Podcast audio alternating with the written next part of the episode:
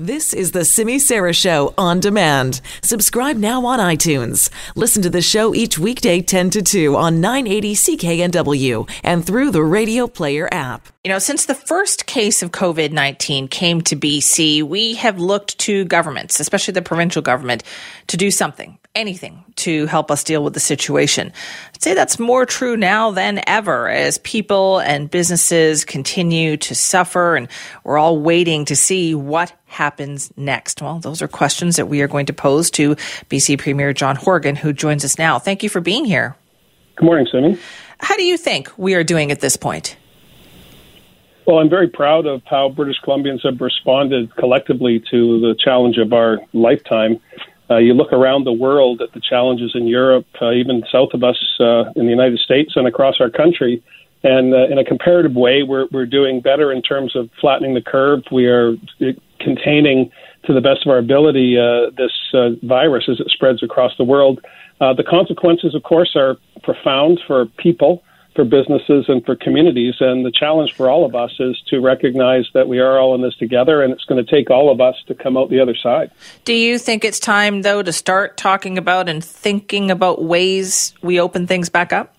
So we've been talking and thinking about that from the day we started to uh, slow things down. Uh, I put in place a group of uh, advisors uh, within government. Uh, we uh, asked the private sector, whether they be the Business Council, Federation of Labor, not for profits, Indigenous people, to join with us. I'm on a conference call shortly after this call with representatives from the environmental movement to talk about how we shape uh, our collective future. And, and we've been doing that from the beginning, Simi. But I think there's a recognition, certainly I'm seeing it in my inbox, of people wanting to hold fast. We don't want to give up the gains we've made in a in a speedy uh, return to what may not even be normal. And and uh, so we take our our direction from the science from Dr. Henry, who was, as you know, pretty highly regarded and has been uh, mm-hmm. just outstanding uh, w- working with Minister Dix and, and the team at uh, Health and the health authorities across uh, the province. Uh, so we're, you know, uh, my sense, Simi, is there's ang- there's disappointment and frustration and uncertainty, without a doubt, uh, but not an anger that we're seeing in the United States, because quite frankly, we all recognize that this is not uh, something that will just go away if we wish it away. We have to work together to to, to vanquish it. Well, there's a lot of worry there too. I think we heard about a survey from the Greater Vancouver Board of Trade this morning. Half of small businesses say they're not sure they're going to be able to reopen when all of this is over. Does that mean more provincial support coming here? Well, what can be done about this? Well, we have been trying to uh, work in tandem with the federal government, and we've had a lot of success. There's a couple areas where I think that the federal government could have done more, and I, I, I make that clear when I speak to the prime minister and the deputy prime minister. Uh, premiers across the country have been talking weekly uh, and looking at different approaches.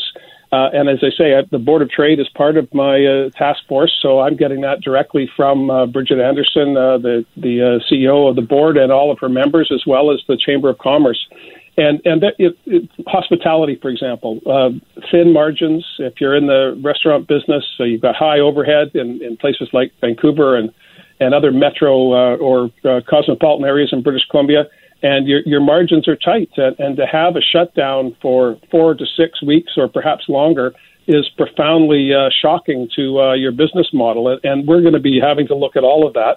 Uh, and I would like to think with the federal government, and as I say, so far so good but there is a, a limit to what we can do uh, unless we're all uh, individually. But together, uh, it is unlimited, and so uh, cities are losing revenue. The people aren't using the pool. People aren't uh, uh, expending the money that they normally would in the economy, which means that our revenues are down, and the the other orders of government, federal and provincial. So, finding a plan to borrow and build almost a Marshall Plan type approach, and the Marshall Plan, of course, was how uh, the world came out of the Second World War. I think that's the magnitude of what we're talking about here, Simi. It's not just BC, it's a global issue. And even if we started tomorrow with, let's say, our forest sector, who is going to buy our products? Uh, so you, you need to, there needs to be a world response. And BC, I think, is well prepared. I mean, you plan for the worst and hope for the best, but it has to be a collective effort, and there are going to be those uh, who won't make it through the other end. I think that's uh, that's uh, a truthful statement. I don't want to be provocative, but the challenges are enormous, and and the consequences uh, of, of every week for small businesses is huge. What about TransLink? Like, do you put that in the category of things that you think the federal government should help on? Can the province do more to help TransLink? Well, the province is TransLink. Uh, the communities that uh, that fund it, uh, the uh, taxes that go from either the province or from municipalities, either in gas taxes, uh, which of course uh, you, we've seen a, a massive decline in oil prices. That's having a profound impact on world economies, but the, the province has and will continue to support public transportation. But ferries, BC Transit, which is outside of the metro area of Vancouver, are all seeing massive declines in ridership because people are doing what Dr. Henry is, is recommending and they're staying home. But when we start to, to uh, dial back up in the weeks ahead, we're going to need this public uh, infrastructure in place and, and vibrant. So my, my appeal to the federal government, who have been partners on capital, uh, the Prime Minister and I just in the past two years have announced billions of dollars in capital for TransLink uh, to build new SkyTrain infrastructure and add more buses uh, to BC transit services.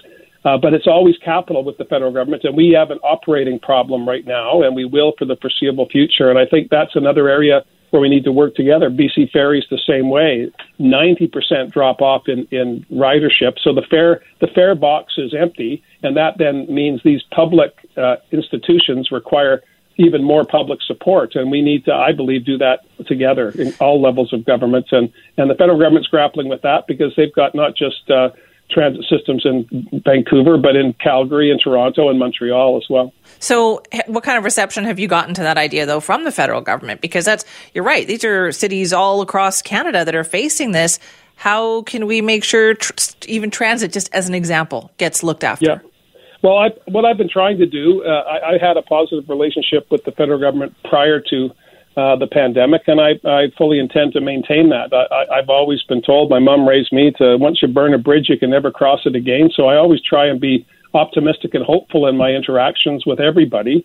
But in this case, uh, that there, you know, the prime minister's out every day uh, trying to fill the gaps that we've all all discovered uh, in in our economy and in our social and cultural fabric. And I just believe that this is an area where uh, administrators in the finance departments have said, well, no, you don't. These, these institutions, ferries, transit, they don't pay taxes, therefore we shouldn't bail them out. Uh, but we're bailing out uh, airlines, and I'm not saying that's inappropriate. Of course, of course, we need to make sure that our our uh, transportation infrastructure, the private sector components, continue to thrive. But there are public sector components that are equally important to the daily lives of British Columbians that need support, and they're going to need it right now. So I, I'm going to keep pushing. And again, the, the, the conversations are always positive.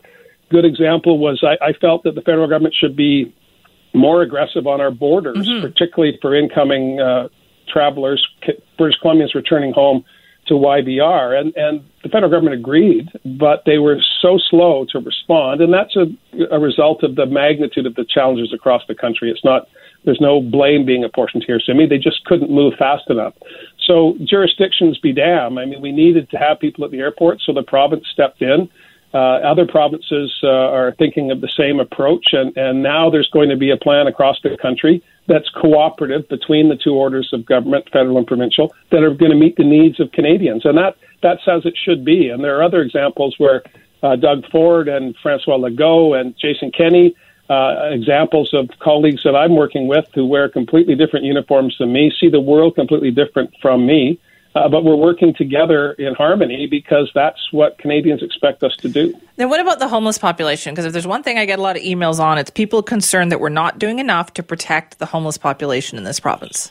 Huge concern. Uh, Dr. Henry raises this uh, with us uh, regularly. Uh, from a from a managing the pandemic perspective, but you'll know, and your your listeners will know, that the challenges of homelessness uh, and uh, have been a crisis in British Columbia for decades. Uh, I would suggest that it's as bad as as it has ever been, and that means more effort needs to be made. Uh, I've asked Shane Simpson, uh, who was born and raised in the downtown east side, a member of uh, legislature for Hastings, and and the minister responsible for social development and poverty reduction to.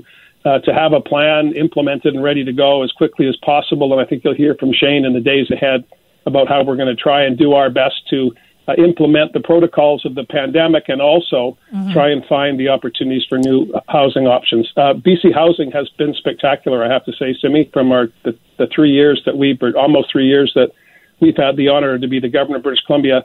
whatever we've asked of BC Housing, they've been able to deliver. So there's a, a pent up uh, capacity within that organization. I've talked to the development community as well as City of Vancouver.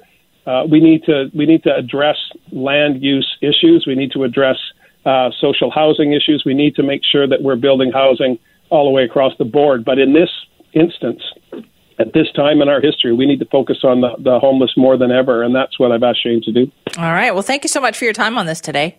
That's a pleasure, Sammy. Nice to talk to you. Nice to talk to you as well. That's Premier John Horgan giving us an update on where BC is at in the fight against COVID 19. And now, of course, what happens after?